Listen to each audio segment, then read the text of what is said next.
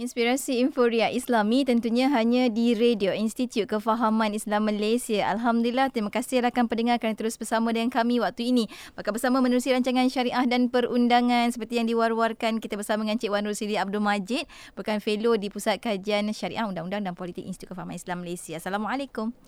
Waalaikumsalam warahmatullahi wabarakatuh. Masya Allah, terima kasih Cik Wan sudi bersama dengan kami. Ini merupakan episod terakhir untuk tahun 2022 menutup untuk perkongsian kita pada hari ini pada bulan ini pada tahun ini sebenarnya Masya Allah dan hari ini nak cerita tentang hikmah bencana kalau kita lihat rata-rata sekarang ni di timur tanah air di Sabah uh, sekarang ya, ni sangat-sangat runcing juga di sana betul. jadinya bencana macam-macam bencana kalau kita lihat Allah SWT menyebut dalam dengan jelas dalam ayat uh, ke 155 surah Al-Baqarah bahawa dia akan menguji manusia dengan pelbagai bentuk ujian dan dalam ayat yang seterusnya ayat 156 disebut bahawa orang yang sabar atas ujian yang ditimpa akan menyebut bahawa mereka hakikatnya milik Allah SWT. Uh, sedangkan uh, sedar tentang Allah sebagai Maha Pencipta dan mereka sebagai hamba. Ah uh, ni kan perasaan sedar tentang hamba tu sangat penting terutama sekali bila ada adanya bencana. Jadi bila kita sebut tentang hikmah bencana, kita nak kaitkan dengan ayat 155 156 surah Al-Baqarah ini sikit komen daripada Cik Wan. Silakan. Terima kasih.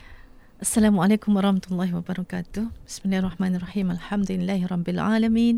Wassalatu wassalamu ala asyrafil anbiya'i wal mursalin. Sayyidina Muhammadin wa ala alihi wa ashabi ajma'in. Rabbi syrah li sadri wa yassir li amri wa halul uqdatan min lisani yafqahu yafqahu qawli amma ba'd. Terima kasih Yati. Sama. Sedih pula bila Yati awal dah sebut ini uh, slot yang terakhir, rancangan yang terakhir. Um, bulan yang terakhir, tahun yang terakhir. Oh, oh bukan tahun terakhir. Tahun ada lagi tahun, tahun depan. Tahun ada lagi untuk slot ini untuk, untuk kita ini. berdua ya. Hmm. Sebab insya-Allah uh, ada perkembangan yang memberansangkan untuk tahun depan, ada pertukaran yang insya-Allah mendatangkan Uh, hal-hal yang positif insya-Allah. Amin, amin, amin. Tapi sudah pasti yang sudah biasa dengan DJ Yati akan terasa kehilangan sementara. Para penyumbangnya insya-Allah. Insya-Allah semuanya baik ya Yati insya-Allah. Uh, ya, Yati bukakan perbincangan kita pada pagi ini dengan membawa ayat 155 dan 156 daripada surah Al-Baqarah untuk mengingatkan kita bahawa kita ini hanyalah hamba Allah Subhanahu Wa Taala dan kita ada dua ada dua tugasan ataupun amanah pertanggungjawaban yang dipikulkan atas bahu kita yang sangat besar satu hmm. kita sebagai hamba Allah Subhanahu Wa Taala dan kita kena sedar diri kita. Kita datang ke muka bumi ini tak ada apa-apa pun yang dibekalkan uh, kosong semata-mata. Allah lah yang memberikan kita segala-galanya. Hmm. daripada rezeki ilmu pengetahuan dan sebagainya semuanya Allah yang berikan. Dan disebabkan itu disebabkan hutang kita kepada Allah maka kita harus melaksanakan segala perintahnya menjauhi daripada segala larangan. Itu yang pertama. Yang kedua kita uh, sedar tentang amanah yang juga kita bawa iaitu sebagai pentadbir alam ini sebagai khalifah yang kita kena jaga makmurkan dengan jangan, jangan bawa sebarang kerosakan kepada alam ini. Uh, kenapa saya bawakan ini kerana, kerana ruang lingkup perbincangan kita pada pagi ini meskipun ada bunyi-bunyi alam sekitar sikit uh, kita masuk kita masuk wilayah Uh, pusat, pusat sains, uh, sains dalam sekitar. Tapi kita bawakan ruang lingkupnya skopnya uh, maqasidus syariah. Dan kita tahu maqasidus syariah ini tiad, uh, tak lain tak bukan prinsipnya adalah untuk ibarat uh, shilling dia ada dua permukaan satu uh-huh. untuk menjaga maslahah yang kedua untuk mengelakkan mafsadah ataupun kerosakan dan satu lagi saya nak bawakan uh, yang saya sebut tadi dua tanggungjawab yang dipikul oleh manusia uh, hamba sebagai hamba dan sebagai khalifah itu ditulis oleh uh, Dr. Muhammad Farid Muhammad Syahran uh-huh. uh, dalam buku yang sedang kita usahakan iaitu Islam Penyelamat Kehidupan masya-Allah makalah beliau berkaitan dengan antara takdir dan ikhtiar uh, bencana alam ni. Mm-hmm. So kita sedang usahakan uh, dia merupakan satu proceeding gabungan dua program di pusat uh, kajian syariah undang-undang dan politik uh, di bawah teraju Dr. Muhammad Farid Muhammad Syaran dan juga pusat kias mm-hmm. di bawah Dr. Muhammad uh, Dr. Dr. Syed Saifuddin. Mm-hmm. Uh, InsyaAllah kita akan terbitkan dalam masa terdekat. Uh, jadi saya kongsi, saya bawakan semua bahan itu dalam program kita pada pagi ini insyaAllah. Dan um, saya nak sebut juga sedikit sebelum kita terus uh, kepada perbincangan lebih lanjut. Um, pentingnya bila kita sedar bahawa Allah tujuan, turunkan sesuatu ujian ataupun musibah itu untuk menyedarkan kita tentang kekuasaan Allah Subhanahu Wa Taala itu antara hikmah yang terbesar. Hmm. Yang kedua untuk sedarkan kita tentang kecilnya kerdilnya kita Allah. sebagai manusia dan dengan sebab itulah uh, kita kena sentiasa mengambil iktibar pengajaran dari setiap bencana ataupun musibah yang ditimpakan atas kita. Hmm, kan kalau kita lihat kan kalau sebut tentang bencana ni uh, musibah atau bencana ni nyawa lah nyawa yeah. yang menjadi uh, pertimbangan utama dan al-Quran juga meletakkan kepentingan nyawa. Mungkin kalau kita boleh jelaskan kita kaitkan juga dengan makasih syariah silakan. Terima kasih Eti. Uh, tadi pun kita dengar pesanan khidmat masyarakat ya hmm. yang dibawakan oleh Jabatan Bomba, Bomba dan Penyelamat disebut tadi pentingkan nyawa. Nyawa lebih utama daripada semua perkara termasuk harta benda dan sebagainya. Betul. Ayat pun tanya uh, tentang uh, bagaimana Al-Quran meletakkan memartabatkan nyawa ni kita tahu dalam susunan maqasid syariah tu prinsip yang kedua hmm. yang dijaga perkara kedua yang utama hmm. selepas agama ialah nyawa hmm. kalau banyak yang nyawa hilang siapalah yang nak jaga agama betul ya betul. Uh, sebab semua yang empat ataupun lima atau uh, lima, lima hmm. atau enam perkara tu sangat-sangat berkaitan antara satu sama lain agama nyawa akal hmm uh, harta harta mungkin duduk yang kemudian hmm. keturunan ataupun uh, dikatakan uh, ada juga ulama yang yang membahaskan perlunya diberikan uh, perhatian perlindungan pemeliharaan kepada penjagaan yang sewajarnya kepada uh, maruah dan harga diri. Sebab hmm. tu ada kaitan. Kehormatan tu ada kaitan dengan keturunan. Kan jaga nasab jaga nasab orang dulu-dulu selalu yeah. jaga kan. Jaga nasab jaga, jaga nasab, nasab. jaga ayat muka jaga, jaga uh, maruah, maruah. keluarga dan hmm. sebagainya.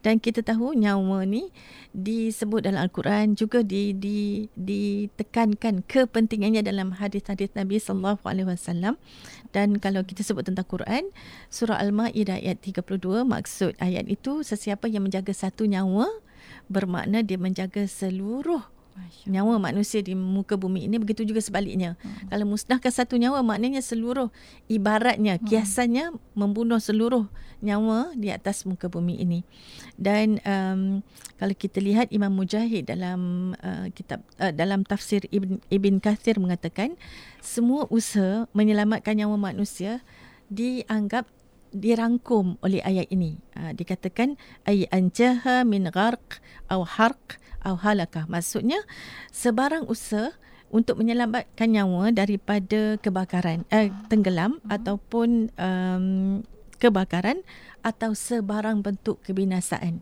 Maka dalam hubungan hubungan ini kita dapat bayangkanlah hati dan pendengar kita bagaimana besarnya uh-huh.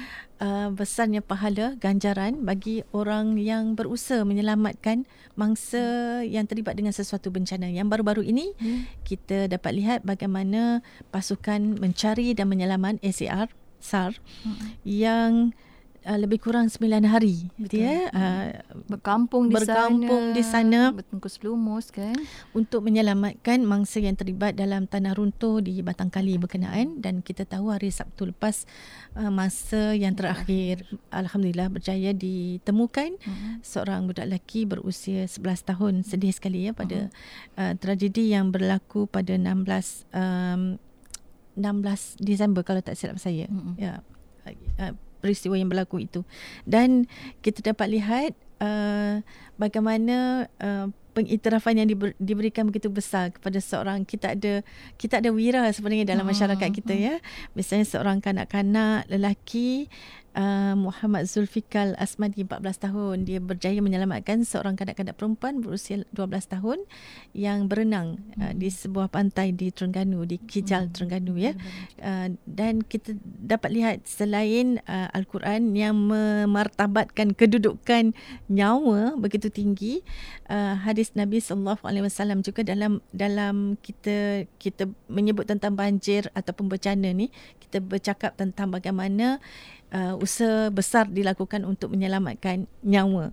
Uh, dan dalam hubungan ini kita bawakan pula bagaimana hadis Nabi sallallahu alaihi wasallam uh, memberikan jaminan sesiapa yang melepaskan melepaskan suatu bentuk kesulitan uh, lapangkan urusan daripada seorang muslim Allah akan lapangkan kesulitan untuknya pada hari kiamat. Allah, besarnya pahala orang yang melapangkan urusan ataupun kesulitan kepayahan uh, jerih uh, perih sesu, uh, jerih, perih seseorang insan muslim di muka bumi ini besarnya ganjaran yang disediakan untuk untuk mereka di akhirat kelak. Dan tadi pun kita dapat dengar bagaimana Institut Kefahaman Islam Malaysia bersama Muslim Care Malaysia Society juga mm-hmm. sedang usaha menggerakkan tabung ya mm-hmm. untuk membantu mereka yang sangat memerlukan dan kita tahu uh, semasa berlaku banjir dan sekarang ni pun dah mula surut mm-hmm. uh, dan kita tahu proses untuk membersihkan Allah itu lagi mencabar juga tu sangat mencabar. Ya sangat mencabar. Mm-hmm. Uh, uh, saya bertanya sahabat kita di Jifai semalam beberapa minggu yang diperlukan untuk membersihkan semua uh, yang berkaitan lah mm-hmm. kediaman, perabot dan sebagainya tu hampir dua minggu belum lagi selepas tu nak menguruskan pakaian pakaian, pakaian. dan sebagainya yang apa itu belum kenderaan sampai tukar kereta lah di sampai tukar kereta ya betul betul uh. betul dan kita tahu kita uh, ingat bagaimana digerakkan bantuan untuk makanan bukan mm-hmm. makanan ubat-ubatan dan sekarang ni operasi pembersihan um, ya disebut tadi sampai kena tukar kereta kalau kita ingat balik kerugian yang ditanggung hmm. uh, di, diakibatkan oleh banjir pada tahun 2021 untuk kenderaan saja 1 bilion ringgit Allah ya uh, dan seharusnya kita mengambil langkah-langkah untuk mengelakkan kita terus rugi hmm. Hmm. mengalami kerugian sebesar itu kerana jumlah sebesar itu alangkah baiknya kita dapat tumpukan untuk pembangunan ya hmm. pendidikan dan sebagainya ya, ya. masya-Allah maksudnya bila kata-kata menjaga nyawa kalau kita ada rasa nak menjaga nyawa dalam masa yang sama sebenarnya yang lain terikut sama Betul. maknanya kita akan menjaga harta juga dan sebagainya mengambil langkah-langkah berjaga-jaga dan sebagainya insyaallah kita akan kongsikan banyak lagi selepas ini untuk perkongsian kita kita nak cerita tegak tentang tentang uh, cadangan daripada pakar. Uh, InsyaAllah kita akan kongsikan lepas kita berhenti rehat seketika. Untuk anda jangan mana-mana, teruskan kesetiaan bersama kami di IKIM. Bagi yang mengikuti perkongsian ini secara langsung di FB IKIM FM, tekan butang share supaya lebih ramai lagi faham dan tahu berkenaan dengan bencana ada hikmah di sebaliknya. Untuk anda teruskan bersama kami tentunya hanya di IKIM, Inspirasi Inforia Islami. Tawassalna bi bismillah wa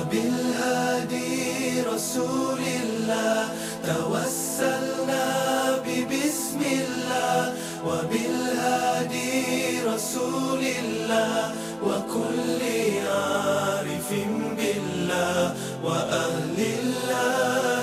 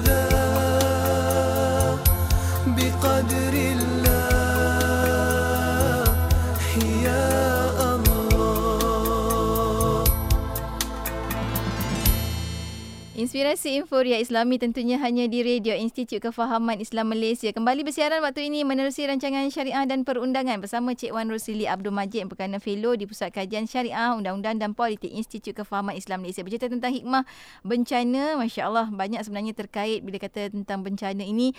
Uh, kita kena faham, kena kena lihat dari sudut bagaimana Allah nak meletakkan satu bencana supaya kita lebih dekat dengannya insya Allah. Dan uh, sebelum ni kalau kita lihat juga Malaysia ni sebenarnya antara negara yang tak terkecuali dengan bencana alam alam uh, dan sebagainya khususnya macam tanah runtuh.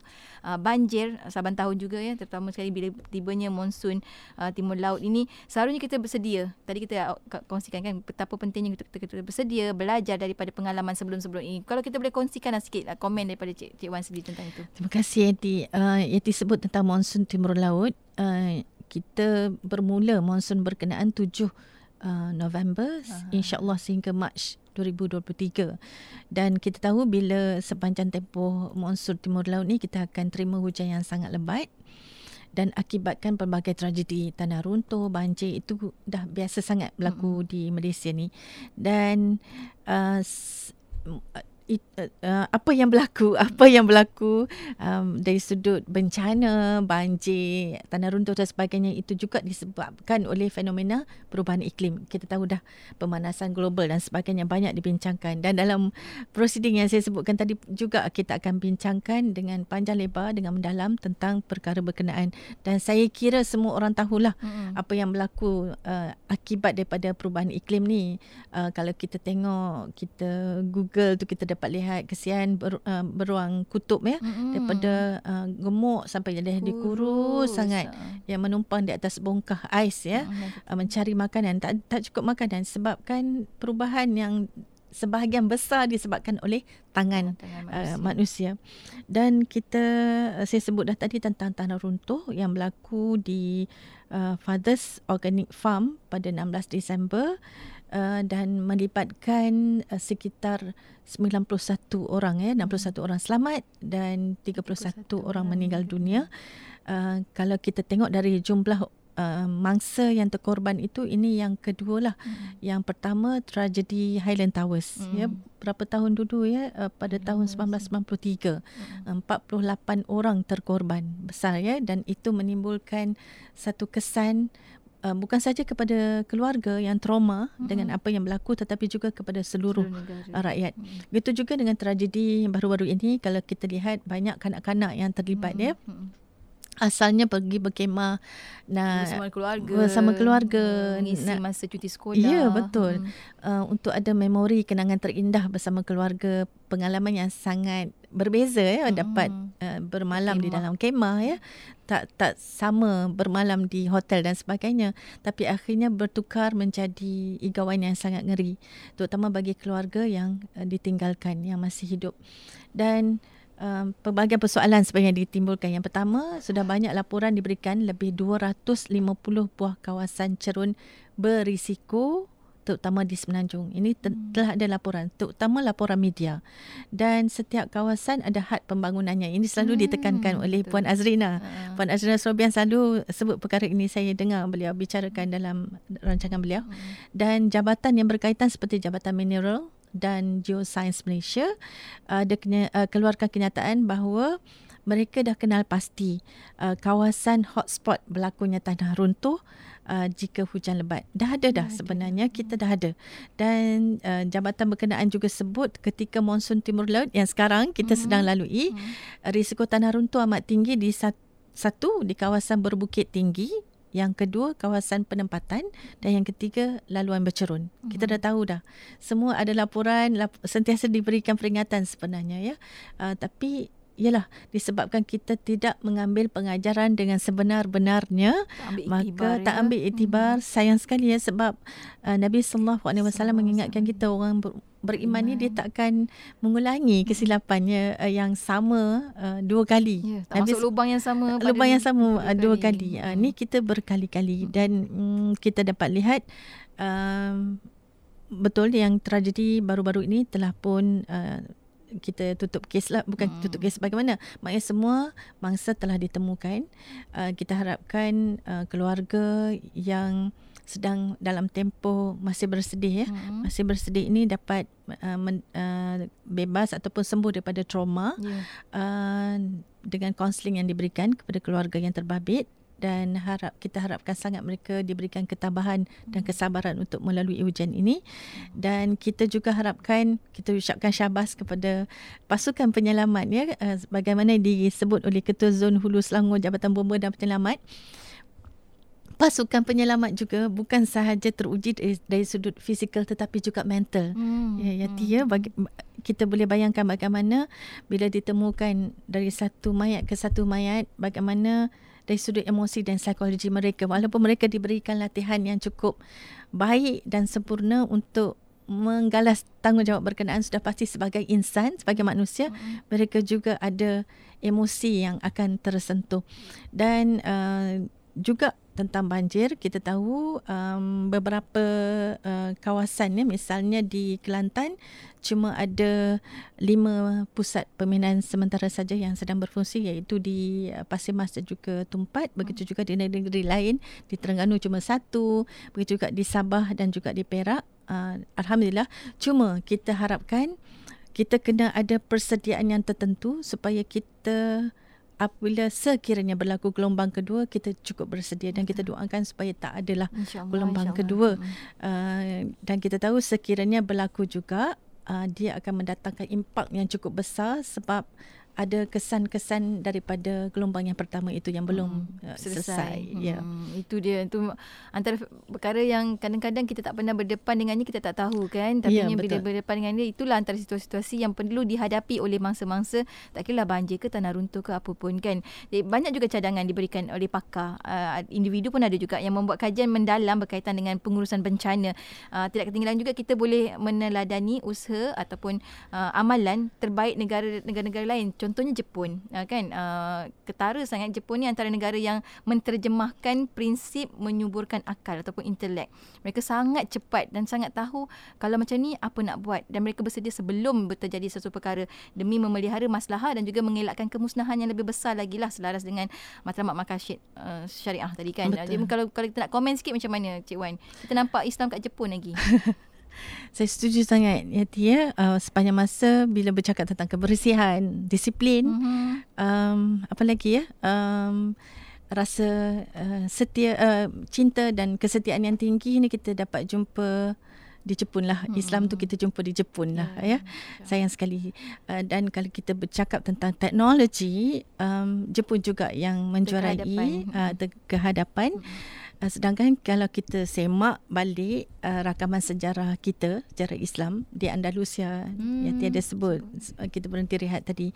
Uh, dan di mana-mana juga kita dapat uh, kalau kita lihat um, Amazon ya ada terbitkan satu uh, karya berkaitan dengan seribu satu petunjuk uh, peradaban dunia yang dibangunkan oleh masyarakat Islam. Sangat hebat Masya sekali ya. Allah. pada ketika itu prinsip cuma, cuma satu uh, juga berbalik kepada prinsip maqasidus syariah mendatangkan maslahah Hmm. mengelakkan mu- kemudaratan ataupun kerosakan dan juga berbekalkan dengan hadis Nabi sallallahu alaihi wasallam yang mengatakan sebaik-baik insan adalah yang memberikan manfaat Hmm. kepada orang lain. Ya. bukan orang lain eh manusia sejagat ya sampai hari Sampai ini. hari ini masih kita gunakan teknologi masih kita gunakan terutama dalam bidang perubatan ya Ya, ditanya sebut tadi tentang uh, ada pakar yang memberikan cadangan sebelum kita sebut tentang Jepun tu kita uh, kembali kepada misalnya Dr. Edlik Satyamurti beliau seorang pensyarah pakar hidrologi dan banjir Universiti Malaysia Terengganu beliau mengat- mencadangkan supaya kita ada satu apps aplikasi uh, yang boleh kita paparkan informasi tentang banjir misalnya merangkumi kombinasi maklumat tentang cuaca Hmm.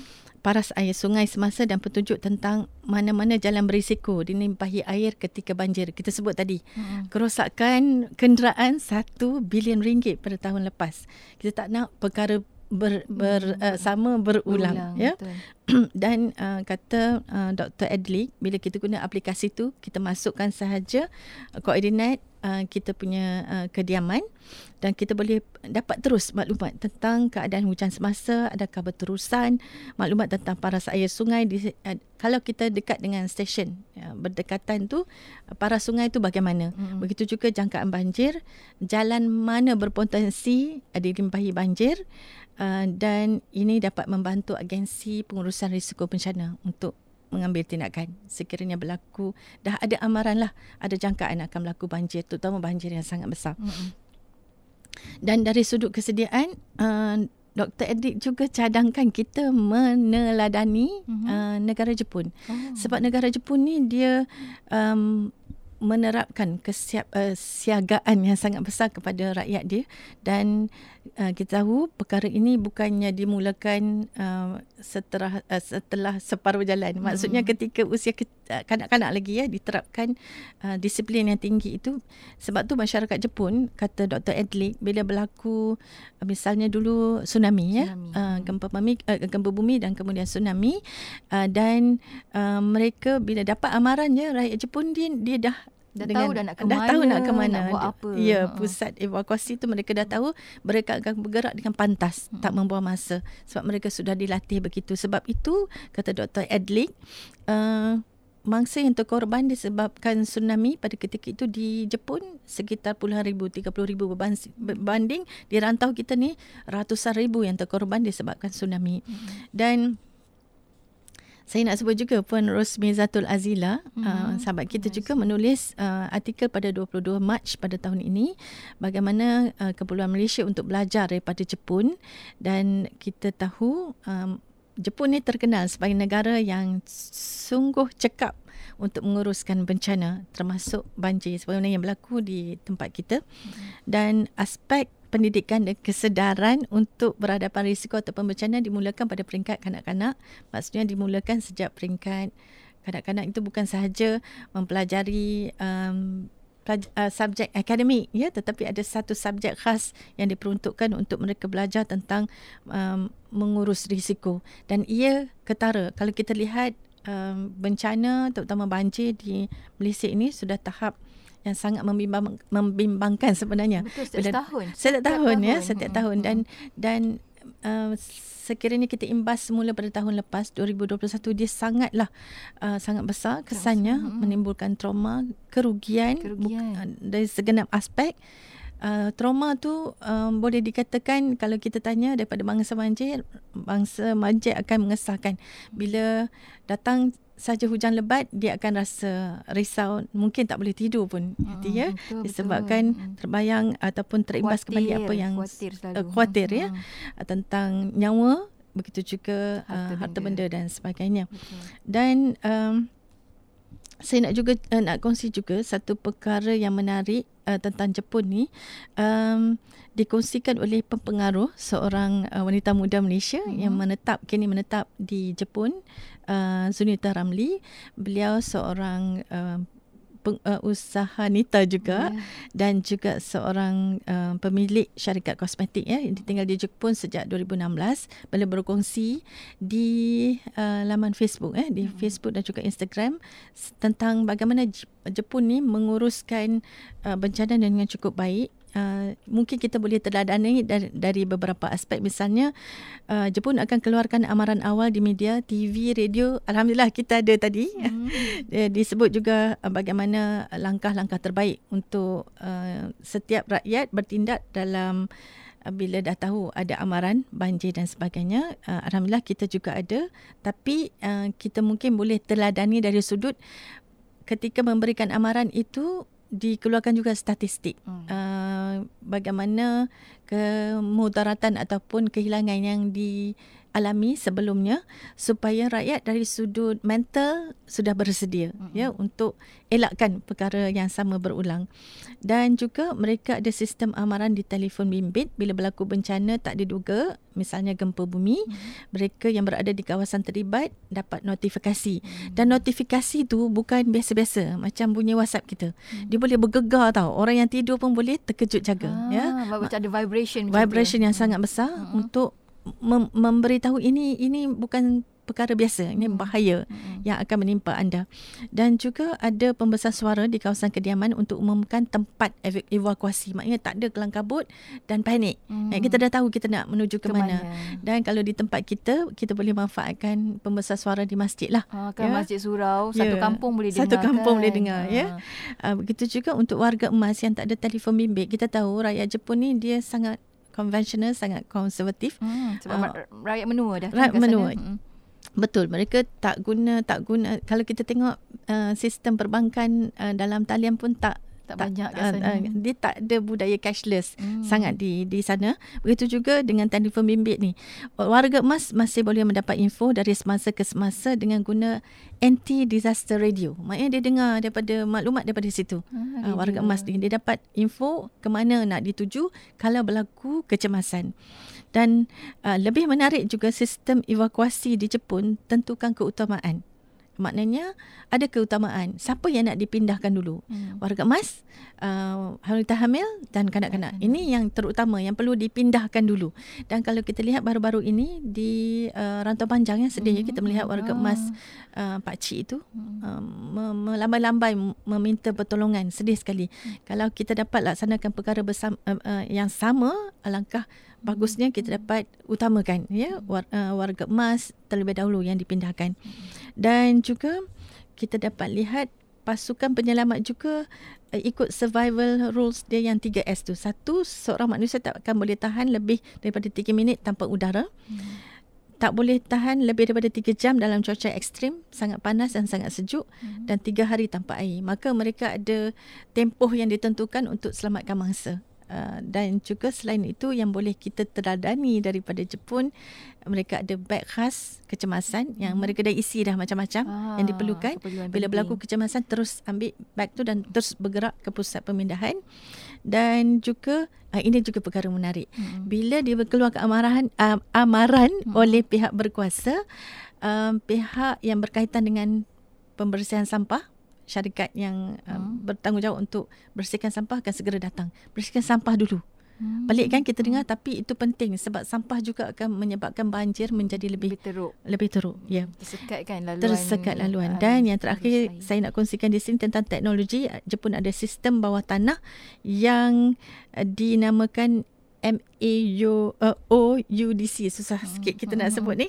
atau kita tahu berfungsi dia untuk alihkan air. Uh, air, air dimasukkan ke dalam uh, kita Uh, kawas uh, banjir dari kawasan satu kawasan ke, uh, disimpan di situ dan kemudian dikeluarkan balik Betul. ketika diperlukan dan kita tahu bagaimana Uh, kali terakhir dia digunakan pada tahun 2017 jimatkan kos pembersihan sekitar 5.8 bilion. Mai air itu Ah, digunakan disimpan sebelum- di dalam dan dikeluarkan semula untuk tujuan pembersihan. Ya. Betapa bijaknya dan inilah yang Yati sebut tadi bagaimana uh, kita ada prinsip yang digariskan oleh Maqasidus Syariah Hmm. menyuburkan akal dengan sehabis baik uh, untuk kepentingan manusia sejagat dan uh, itu dari sudut menjaga masalah akal Hmm. uh, mengelakkan akal daripada kemudaratan ialah kita gunakan akal untuk tujuan-tujuan yang Kebaikan. memudaratkan manusia misalnya cipta bom nuklear Hmm. yang akhirnya musnahkan bijak juga tu. Bijak juga guna akal juga tapi untuk kemusnahan. untuk kemusnahan. Nah, Tapi Ustaz bagaimana lihat uh, Jepun menggunakan Mm-mm. uh, prinsip yang digariskan oleh syariah ini Hmm. untuk kebaikan negara berkenaan tetap uh, bukan saja untuk negara berkenaan tetapi juga untuk diteladani Mm-mm. oleh kita semua sedangkan kita ada rekod yang sangat sangat baik dalam sejarah kegemilangan Islam sayang sekali Ya. mudah-mudahan kita akan dapat juga uh, mewujudkan teknologi teknologi yang sangat baik untuk negara kita suatu masa nanti insyaallah InsyaAllah, insyaAllah. Ni saya saya teringat antara dokumentari yang diberikan bagaimana mereka meletakkan, men, menakungkan air-air lebihan tu dalam apa satu memang kolah yang besar-besar lah. Betul. kat bawah bangunan kan memang Betul. besar sangat so itu boleh menyimpan dan kemudian boleh digunakan Betul. dimanfaatkan. Kita ada rakan kita Fairuz di Laroka kata-kata dia kata uh, mungkin boleh ambil uh, kisah Nabi Yus, uh, uh, Yusuf alaihissalam uh, berhadapan dengan tujuh musim kemarau tujuh tahun dulu. Kan kata air hujan yang banyak boleh disimpan bekalan untuk simpan musim mel, uh, panas melampau. Syukur air hujan tu taklah masin seperti air laut. Maknanya kita boleh manfaatkan. Maknanya perlukan kepada orang yang bijak untuk fikir teknologi apa yang nak digunakan kebaikan Iya, kan? betul. uh, insyaallah. Cuma ni hujung lah kan? Hujung dah. Sampai hujung dah ya Allah. Cepatnya. Sedikit kesimpulan dan juga kalau kita lihat segala kerosakan yang uh, dilakukan terhadap alam akan berbalik kepada manusia. Uh, kan? Uh, daripada tangan-tangan kita akan balik kepada kita juga sebenarnya. Ini seharusnya kita buat uh, seharusnya buat manusia insaf dan mengambil pengajaran tentang itu. Sikitlah hujung sebagai kesimpulan. Cik Wan. Terima kasih Yati. Uh, saya nak respon juga kepada Fairuz. Saya tak pasti beliau seorang wanita atau lelaki. Hmm. Puan Fairuz atau Tuan Fairuz. Terima kasih banyak-banyak atas cadangan. Benar, bila kita ditimpa bencana atau musibah, selain kita uh, merujuk kepada teknologi negara lain yang juga baik sebenarnya untuk di sebab Nabi sallallahu alaihi wasallam juga menggalakkan kita um, mengambil apa-apa saja yang baik hmm. uh, Hmm. daripada uh, negara asing meskipun bukan Islam Betul. untuk kita teladani sebab tu Nabi sebut apa saja daripada Rom dan Parsi ambil saja Mm-mm. asalkan uh, uh, dapat dimanfaatkan dengan sebaiknya Itu bijak Ah, nama dia ah, kan. Kita ya. ambil teknologi Betul, orang kemudian betul. kita modify, kita modify. elokkan Itulah ikut ke, ke, itulah yang, dis, kita dilaksanakan oleh umat Islam pada zaman kegemilangan Islam dahulu Betul, ya. betul. Dan um, saya suka bila um, Fairuz sebut tentang uh, apa yang dilaksanakan oleh Nabi Yusuf alaihissalam memang benar ketika untuk menghadapi uh, tujuh um, musim kemarau itu Hmm. uh, Nabi Yusuf alaihissalam itulah uh, yang keluar uh, ka- yang datangkan idea uh, bagaimana untuk membina sebuah piramid uh, yang baik sekali teknologi pembinaannya pada Mm. ketika itu kita Untuk bayangkan penyimpanan kan. Ya betul. Hmm. Daya kreativiti yang sangat tinggi sebagai seorang kita boleh sebut sebagai seorang juru ter, uh, uh, jurubina ya. Jurubina. Jurubina yang sangat hebat uh, iaitu Nabi Yusuf alaihissalam bagaimana uh, rekaan piramid itu um, membolehkan pengaliran udara yang sangat baik sehingga uh, tanaman yang disimpan di situ uh, sentiasa awet ya Segar, sehingga baik uh, baik. baik dan Elok. segar Ah, ya elok tahun untuk tu. tujuh tahun hmm. ya betul dan ada teknik juga untuk menyimpan tu maknanya batangnya saja ada pilihan dari tanaman tu sendiri ada bahagian pada tanaman itu yang disimpan di situ Hmm. maknanya hebat sekali uh, sebagai seorang pemimpin Hmm. uh, negara Mesir pada ketika itu uh, Nabi Yusuf telah uh, mengusahakan uh, satu contoh ataupun kita kata garis pandang yang cukup hebat Hmm. untuk melalui tempoh kemarau yang cukup panjang iaitu tujuh tahun. Terima kasih kepada sahabat kita.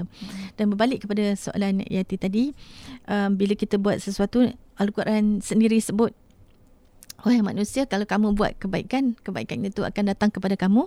Kalau begitu juga sebaliknya, kalau kamu lakukan keburukan, keburukan itu akan datang kesannya kepada kamu.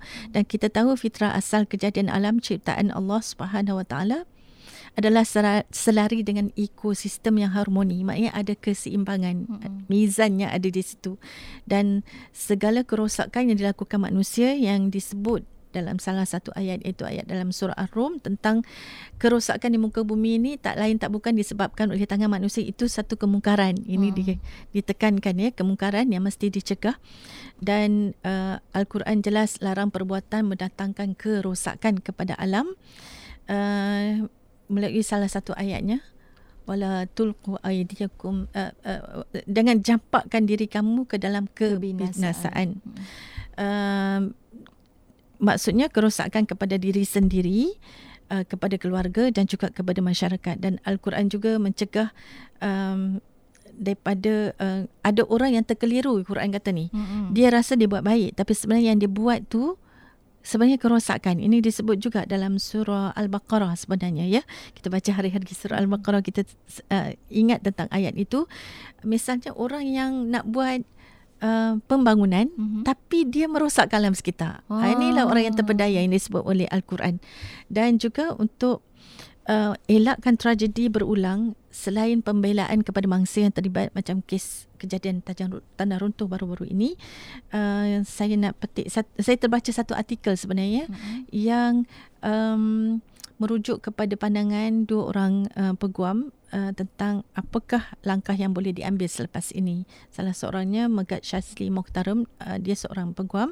Dia memberikan cadangan supaya ditubuhkan jawatan kuasa untuk siasat sebaik-baiknya, sedalam-dalamnya seluruh aspek berkaitan tragedi yang berlaku baru-baru ini di Batang Kali itu dan jika jelas berlaku kecuaian oleh pembekal perkhidmatan maknanya op, uh, operator camp Hmm. berkenaan boleh diambil tindakan oleh um, keluarga mangsa, mangsa dan keluarga mangsa Hmm. dan kita tak sempat nak bincang hari ini. InsyaAllah saya akan sambung dengan penerbit pada tahun hadapan dalam uh, satu rancangan baru yang akan diperkenalkan insyaAllah bagaimana kecuaian menyebabkan kehilangan nyawa. Hmm. Uh, itu dalam dalam ruang lingkup thought lah kecuaian.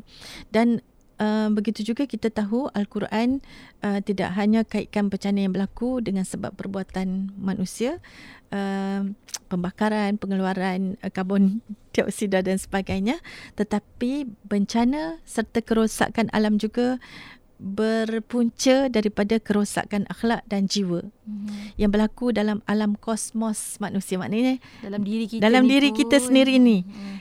Dia akan terzahir di luar diri kita Hmm. ya maknanya jiwa kita sendiri hati kita sendiri kita tidak taat kepada perintah Allah Subhanahu Wa Taala itu pun satu bentuk kerosakan Hmm. kerosakan itulah yang akan membawa kita melanggar perintah Allah itu satu. Yang kedua kita tak melaksanakan. Kita sedar, kita sebut tadi ada dua tanggungjawab yang dipikul oleh manusia. Yang pertama sebagai hamba Allah kena taat kepada perintah jauhi larangan. Itu yang pertama. Yang kedua kena sedar tanggungjawab kita ke, sebagai khalifah. Bila kita gagal tanggungjawab yang pertama sudah pasti tanggungjawab yang kedua juga kita akan gagal juga. Dan sebab itulah al-Quran jelaskan tiga faktor yang membawa kepada bencana. Satu kehendak Tuhan yang mutlak. Allah yang takdirkan itu berlaku berlakulah. Yang kedua ujian yang diberikan kepada manusia untuk tingkatkan darjat kerohanian. Dan yang ketiga hukuman terhadap perbuatan jahat manusia.